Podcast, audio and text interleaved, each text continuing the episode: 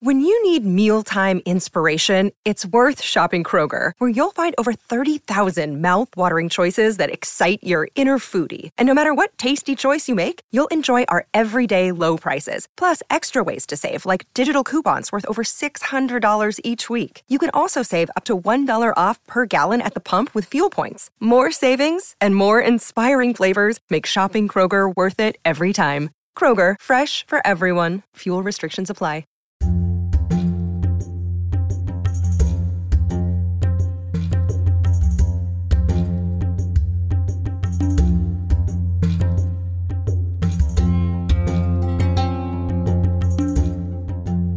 Hello, and welcome to Digital Nomads, a podcast about nomadism and nomadic peoples around the world and throughout history.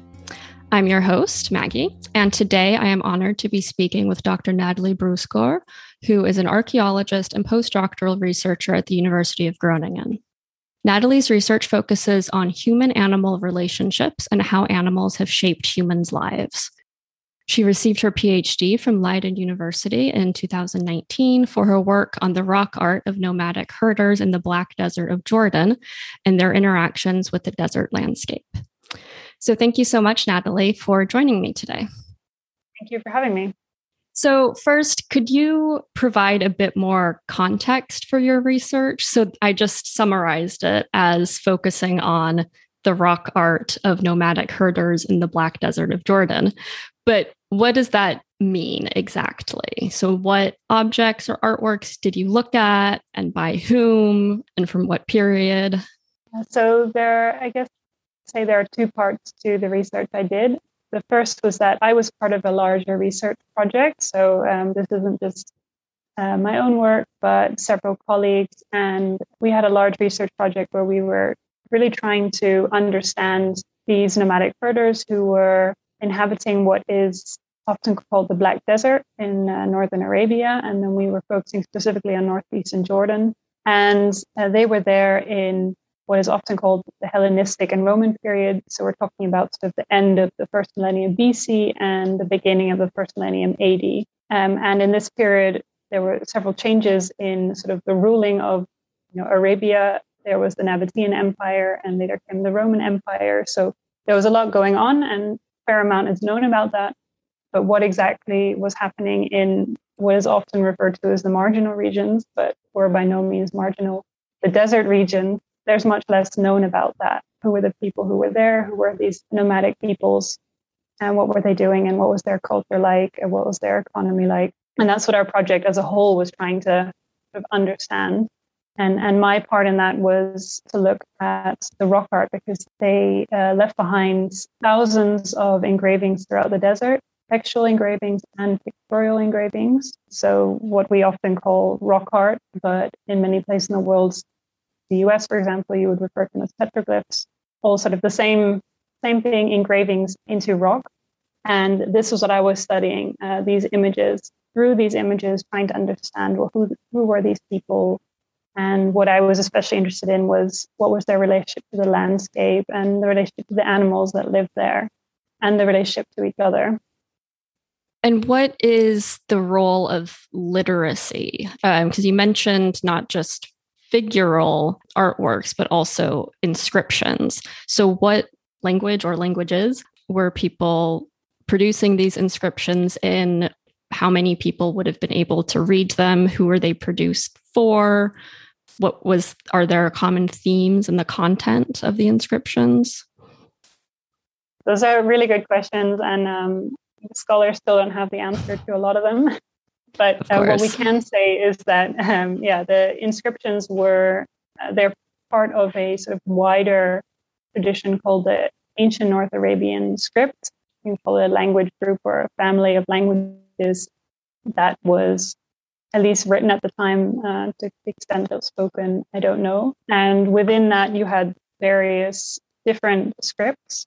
And the one that was uh, that we find inscribed into these rocks in this particular part of northern arabia is Safaitic and there are several others um, but the one that we're we were really focusing on is the Safaitic script. And find it mainly inscribed into these rocks but there are also some instances of for example on pottery and it's been found pretty widely, but really, it's really part of this sort of Black Desert area.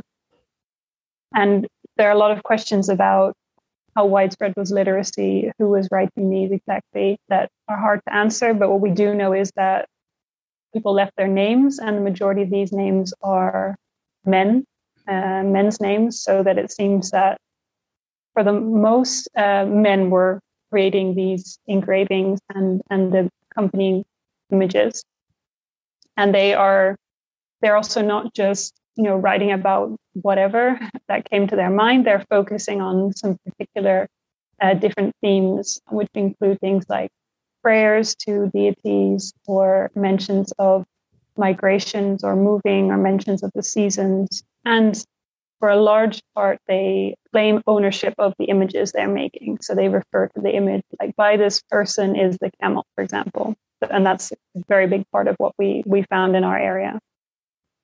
So you wrote in your dissertation um, and in your book about the sort of prevailing theory of why these inscriptions and engravings were made was as a sort of idle pastime that herders, these nomadic pastoralists, would be on a lookout, be sort of watching over their flocks, or they would be looking out for raiders from other tribes, things like that. And to pass the time, they would make these carvings.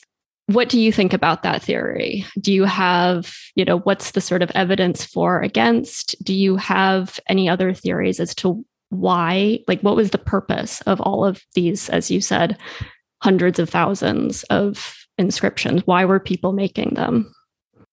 Yeah, so it's um, the pastime theory is one that's been discussed a lot, and I think there are through my research, I found that there are some merits to it, but there are also some evidence that speaks against it.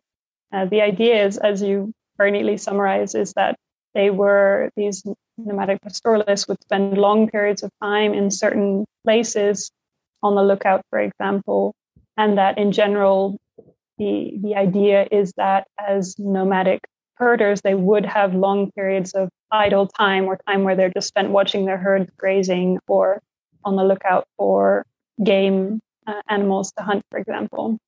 And that then in this period, they would then be making rock art to sort of pass the time away or, or writing an inscription in some way, like a sort of, I was here, or as, you know, people today would like graffiti a place where they're they're kind of hanging out on a bench somewhere and then they write i was here or carve it into the wood. And uh, when i looked at the, the, the distribution of these carvings through the landscape i studied where do we find them in the landscape? Do they occur in certain places? And one of the things that i found was that yes they do really accumulate in places that are up in high places in the landscape and places that would have functioned really well as vantage points, you know, right on the top of a peak of a very tall hill, where from there you would have an, a great view, extensive view of, for example, a valley where you could be um, pasturing your camels. So, in that sense, that you know that kind of fits with this theory that this could have been places where they where they spent time being on the lookout, for example. On the other hand, what I also saw is that um, when I looked into, well, how were these engravings made? You see that especially the images, there was a lot of time put into it. This desert region is a, a rocky desert, it's, and it's mainly formed up of basalt. And basalt rock is is hard. It's a really hard rock, and if you want to carve into that, it takes a lot of effort and it takes a lot of time as well. And especially if you want to do it well, um, you know, my colleagues and I, while we were there, we had some go at it because you know why not? well, it was pretty difficult. And it was really hard to make mm-hmm. anything that looked anywhere decent. So that's sort of one of the things that shows, well, these people weren't just, you know, idly doodling. They were really putting a lot of effort into it and it took a lot of time. And also, one of the things you also see is that in the inscriptions and in the images, there are set themes and set things. So there are some things they do draw and there are some things that they don't draw. And if it is just sort of an idle pastime, you can imagine they would just maybe doodle whatever they're seeing in the world around them. But no, there are certain things they did and certain things they didn't. So that kind of speaks to well, this probably had more meaning. This, this meant more to them and, and had a, a deeper purpose than that. You also made an interesting point that I, in your book, that I never would have thought about, but makes complete sense about the sound and how this is a loud activity, like carving yeah. into rock and sound travels in the desert in ways you sort of wouldn't expect. And that if yeah. you're on a lookout, you know, and you're trying to be subtle and keep a low profile, you're maybe not going to be carving and hammering into basalt. No, um, exactly. Yeah, yeah. so that was interesting to think about as well, just from the like practical production side of things in what context people would have been making these artworks. Yeah, exactly. If you were up there carving something, people would be able to hear you from very far. Like the sound travels really far in the desert, so you wouldn't be able to do that very inconspicuously. Yeah. You, I can't imagine, you know, if you're if you're on the lookout and you're waiting for, you know, you're hoping a herd of gazelles will pass by that you can. Um, I doubt you want to make yourself so uh, noticeable. Right. So going more into the placement of these engravings, which you just touched on about them usually being located in sort of high places, peaks, prominent locations. Could you just expand more on that about sort of where they're commonly located and then who would have been seeing them based on that information? Like, would it have exclusively been other sort of nomadic pastoralists who would have seen these engravings, or were they along other trade routes or roads that would have been trafficked by other people? Yeah, so you you see this kind of like this desert region with which is full of you have to imagine it as you've got these hilly peaks, this basalt, covered in basalt, and then in between you have valleys covered in sort of loose gravel.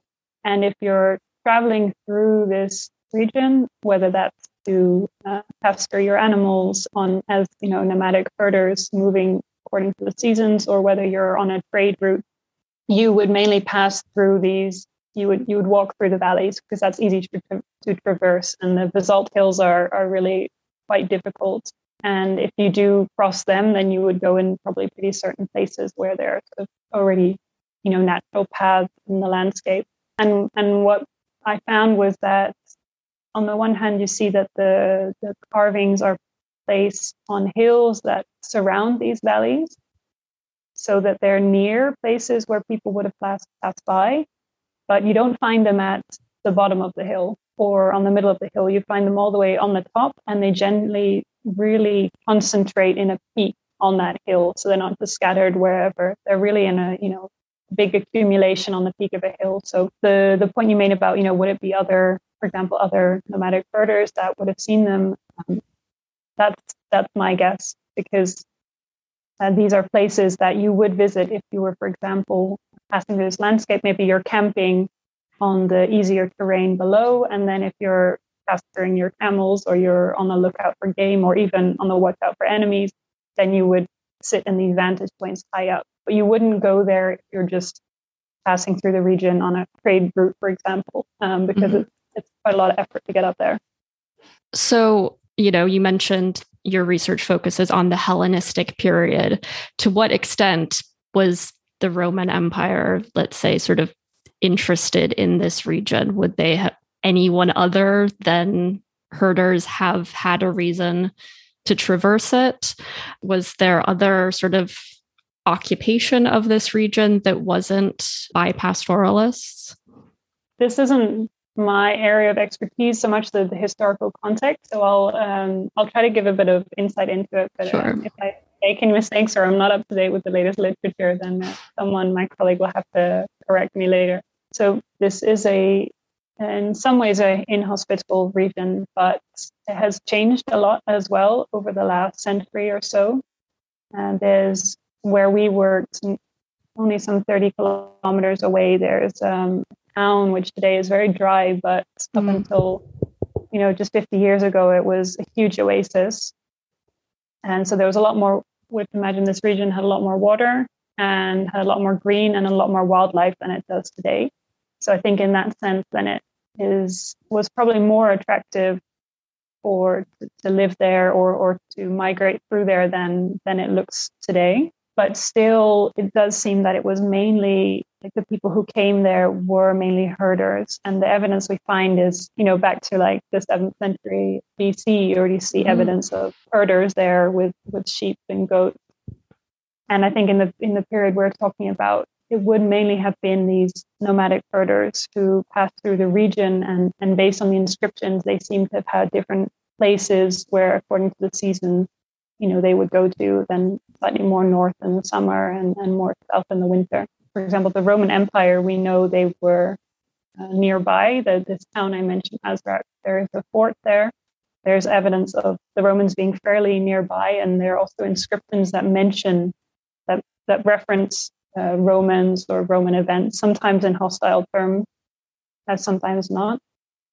So we know they were nearby, uh, but we don't really know exactly what the relationship was between you know, the indigenous people and the the Roman uh, empire that was there at that time and how far they came into the desert or how much they influenced each other.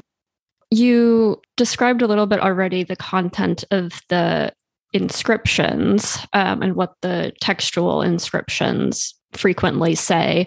What about the artwork? Um, you mentioned that there are sort of common themes that recur and that there's a very sort of specific iconography that recurs frequently in all of these engravings.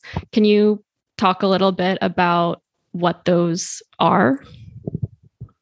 The most the most part of the, the imagery is really animal imagery. So depictions of animals that dominate the rock art.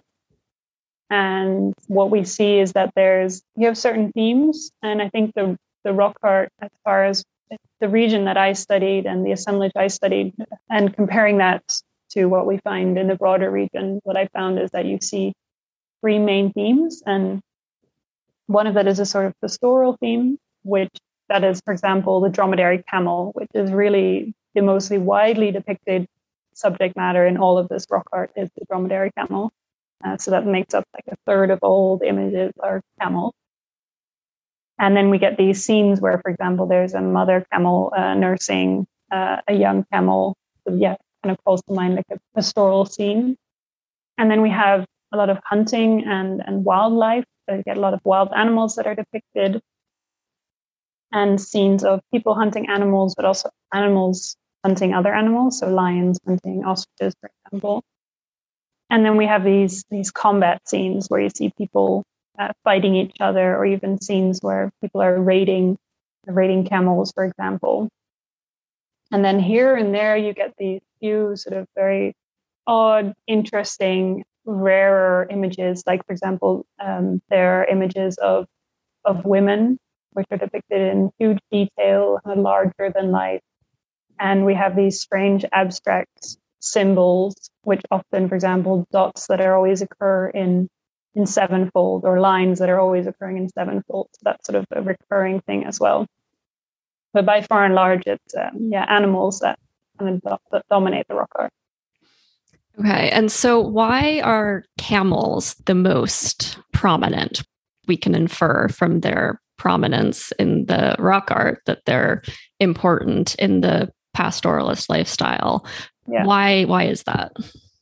One of the main things we could we could say is that the camel was the camel was very important, was essential really to how this region developed over the last the last few millennia. So after the camel was the dromedary camel, then after it was domesticated and, and introduced across Arabia, it really kind of changed the nature of the region because um, until then, with sheep goat herding, um, but also traveling via, for example, donkey or horse. Um, a lot of regions weren't as accessible as they became once we had the camel. I mean, the camel has this very unique biology, means that it can traverse very difficult terrain, go long periods without water and without food. And at the same time, it offers a whole host of great products for people. I mean, you can use camel wool to make fabrics from, and you can use camel dung to uh, heat your fire, camel milk to drink, uh, meat, of course. So they have a whole sort of, you know, a lot of advantages over the, the animals they they had up until that point. That's sort of the maybe if you want to call it the economic side of it, that means that the camel would have been really important for these people. And then at the same time, something that you see happening across a lot of these societies um, that you also see in, in Northern Africa, for example, is that the camel became socially really important as well. There's some evidence, there's evidence for it archaeologically, there's evidence for it iconographically and, and, and textually for this period. But a lot of our, our reference sources are also ethnographic. So the, the modern day Bedouin societies and there are a lot of parallels there between the Bedouin and the nomadic herders who were there a couple of millennia ago. And in these societies too, you see that the camel is really just, you know, it's it's of utmost importance. They're economically important, but they're also socially important.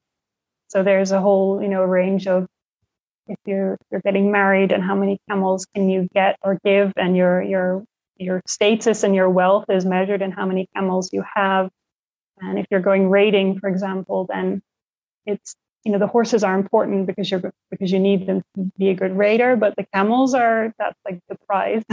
and that's something you know we see in these um, we see in Bedouin societies, and we've we've learned from them. And I think you see a lot of parallels that that could could mean the same thing in in this period of time. And we can't be sure, but I think that's what we see going on as well, and that's why they're depicting them so much in the rock art.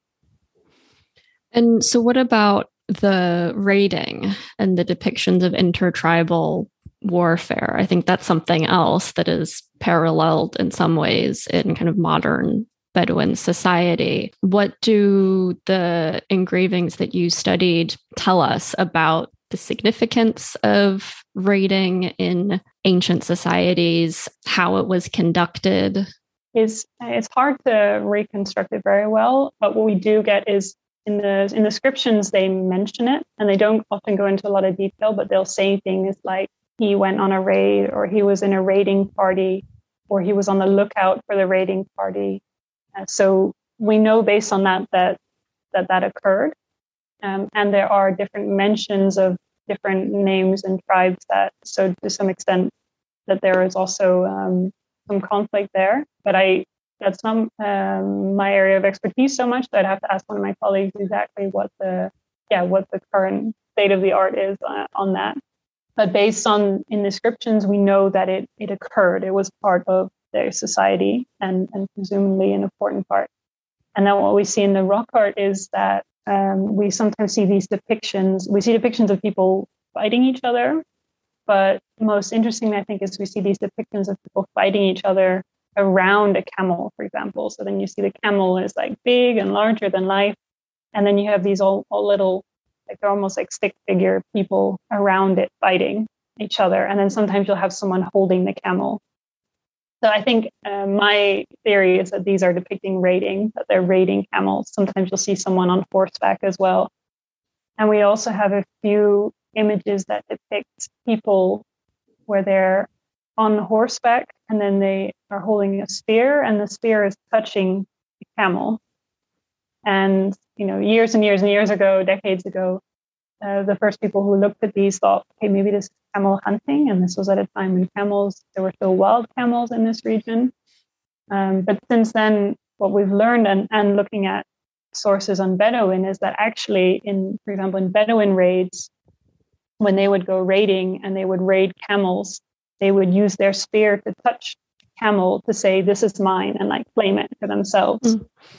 and that's i think the same thing we're seeing in this rock art as well is that they're like claiming the camel um, so that's the kind of evidence we have for uh, for yeah people going on raids to what extent should we think of the peoples that were producing this rock art as sort of a closed society? Like, what evidence is there of their interactions with the outside world? This is sort of one of those perennial questions when you're studying nomadic peoples as to what extent and how did they interact with sedentary populations and vice versa.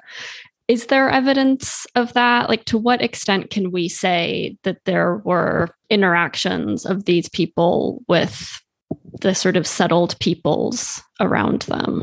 Yeah, absolutely. It is the sort of eternal question. And I think there is a at least archaeologically, there's often this kind of tendency to see the empire as the core and then the, nomadic peoples and often, you know, the indigenous people living around it as sort of the periphery and living in the margins. And, you know, there's this, yeah, very false idea that that was, you know, you have the core and then you have the the nomadic herders who were who were doing their own thing on on in the margins and there was maybe very little interaction or what interaction there was it was the empire that was you know initiating it for example. Mm-hmm.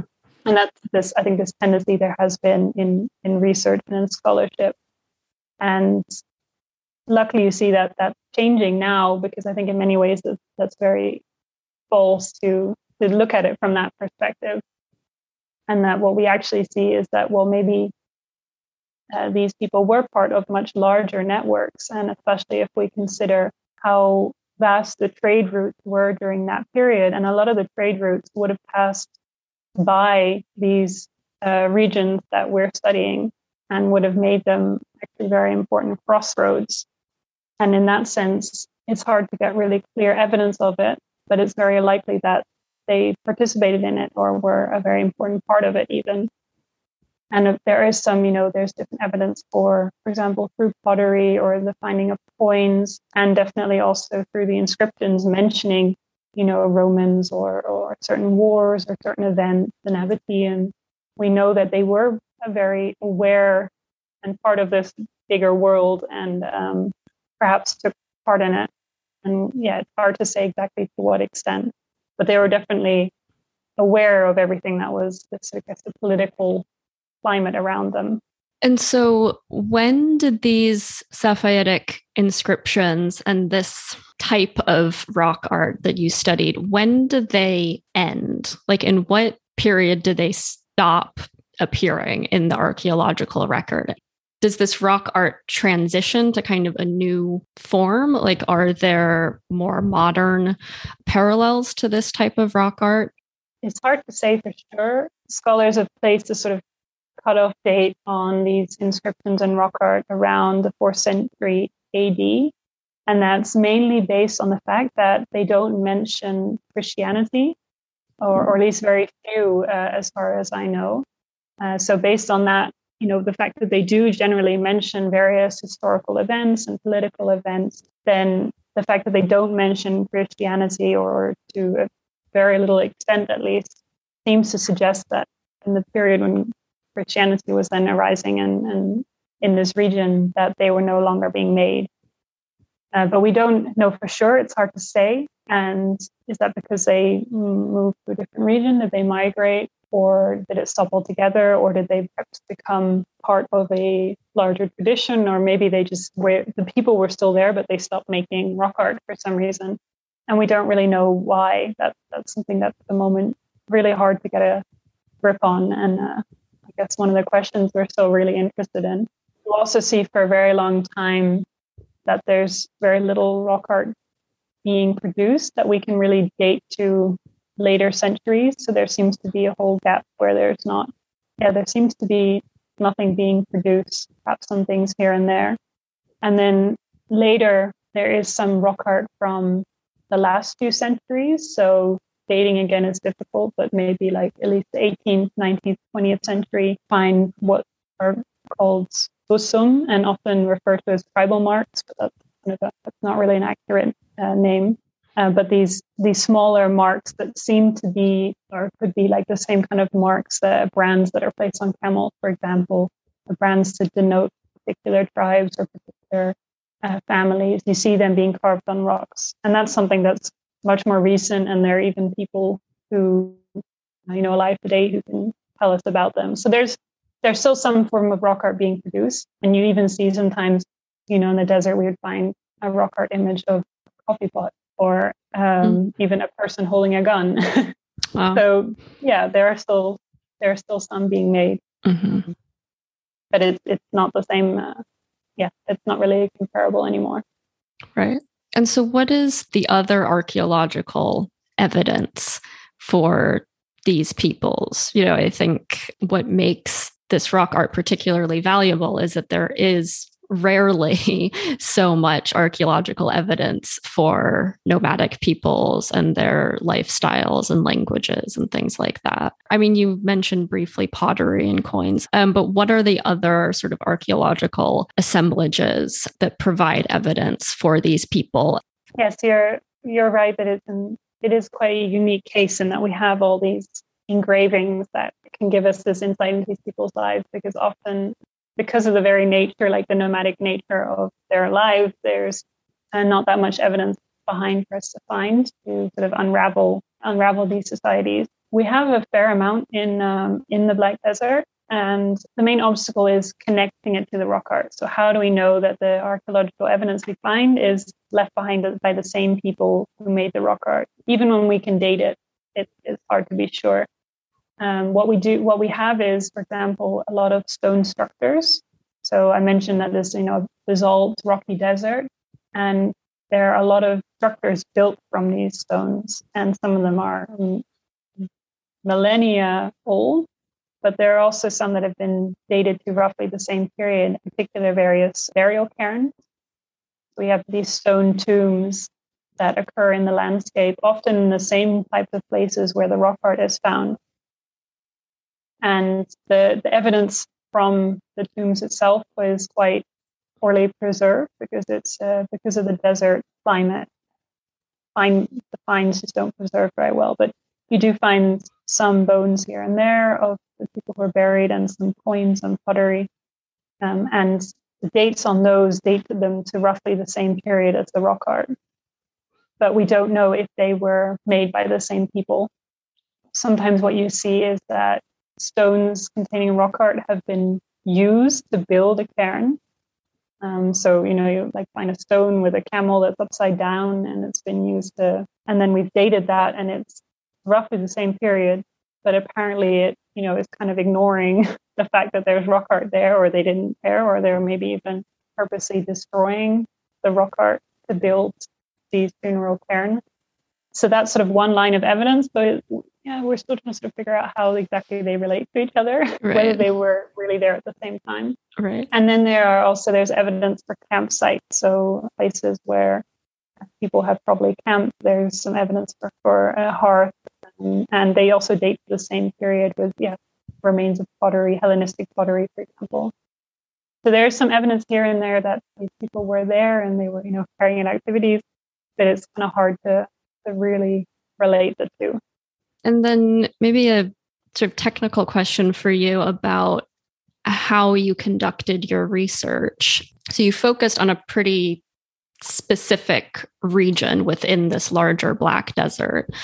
How did you decide what area to focus on? And then how did you find and document uh, this rock art within this area?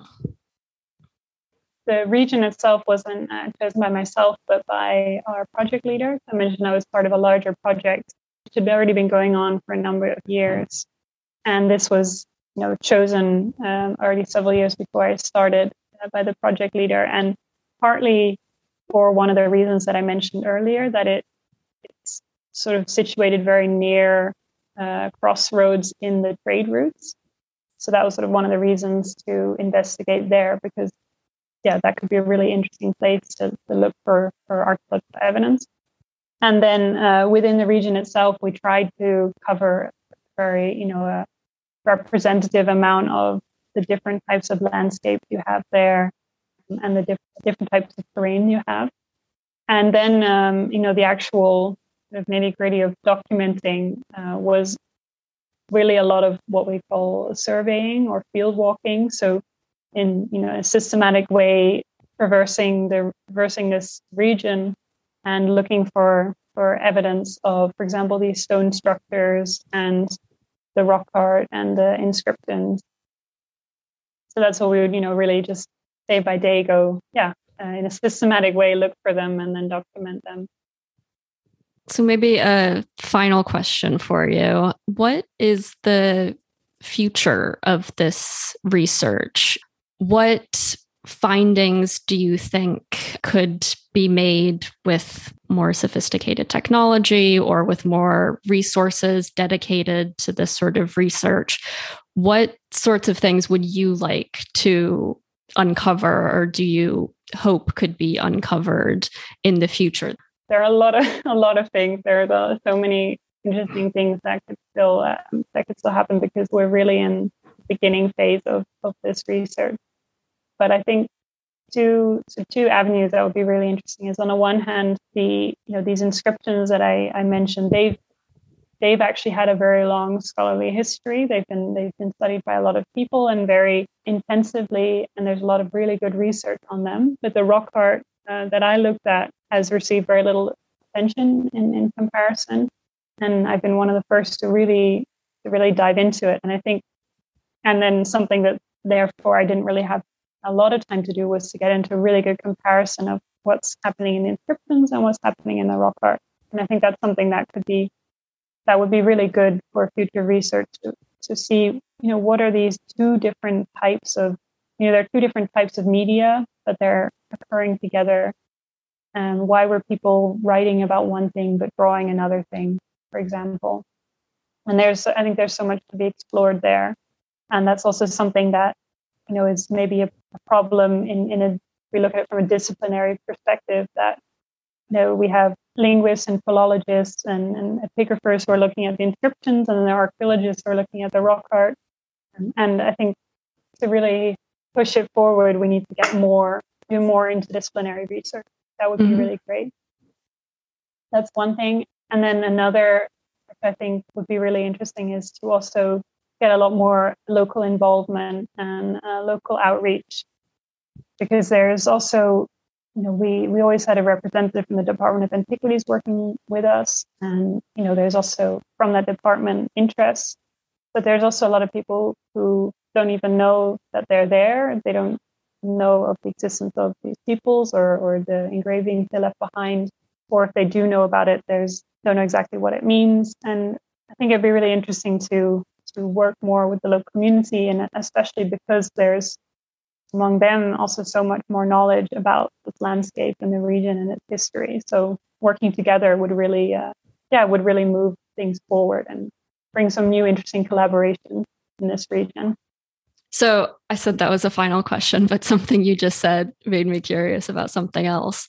Are there concerns about the conservation or preservation of these carvings. You know, you mentioned that the desert climate um, isn't always conducive to long term preservation um, of some of these objects. Is that something you have to think about at all about how these objects sort of weather and degrade and things like that? Are there measures to try to protect these carvings or anything like that? That's definitely a concern. Yes, there's a lot of these are weathered and are weathering more and more and eventually will you know disappear. So there is a concern that if we don't document them eventually they they will be lost and this this whole sort of treasure trove of information will be lost.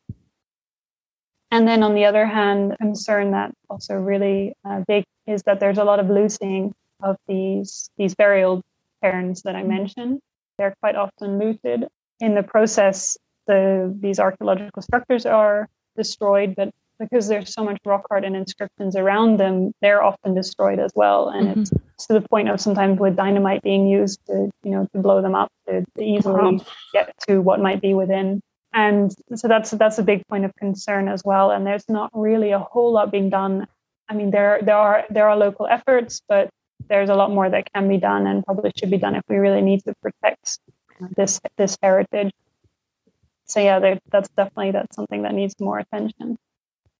Okay. Well, I promise that was my actual final question this time. Thank you so much for coming on to share your research. Yeah, thank you for uh, all of your really interesting questions and uh, for having me on. It's been a pleasure.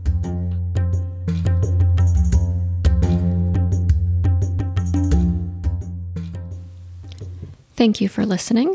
And of course, special thanks to Dr. Natalie Brusgaard for coming on to talk to me. I'll post some links and images and further resources related to the content of this episode on my Twitter at nomads underscore pod. So please check that out if you're interested. You can also contact me there or by email at digitalnomadspod at gmail.com if you have any questions, comments, or feedback, or if there's a topic you'd like me to cover in the future. Thanks so much for listening.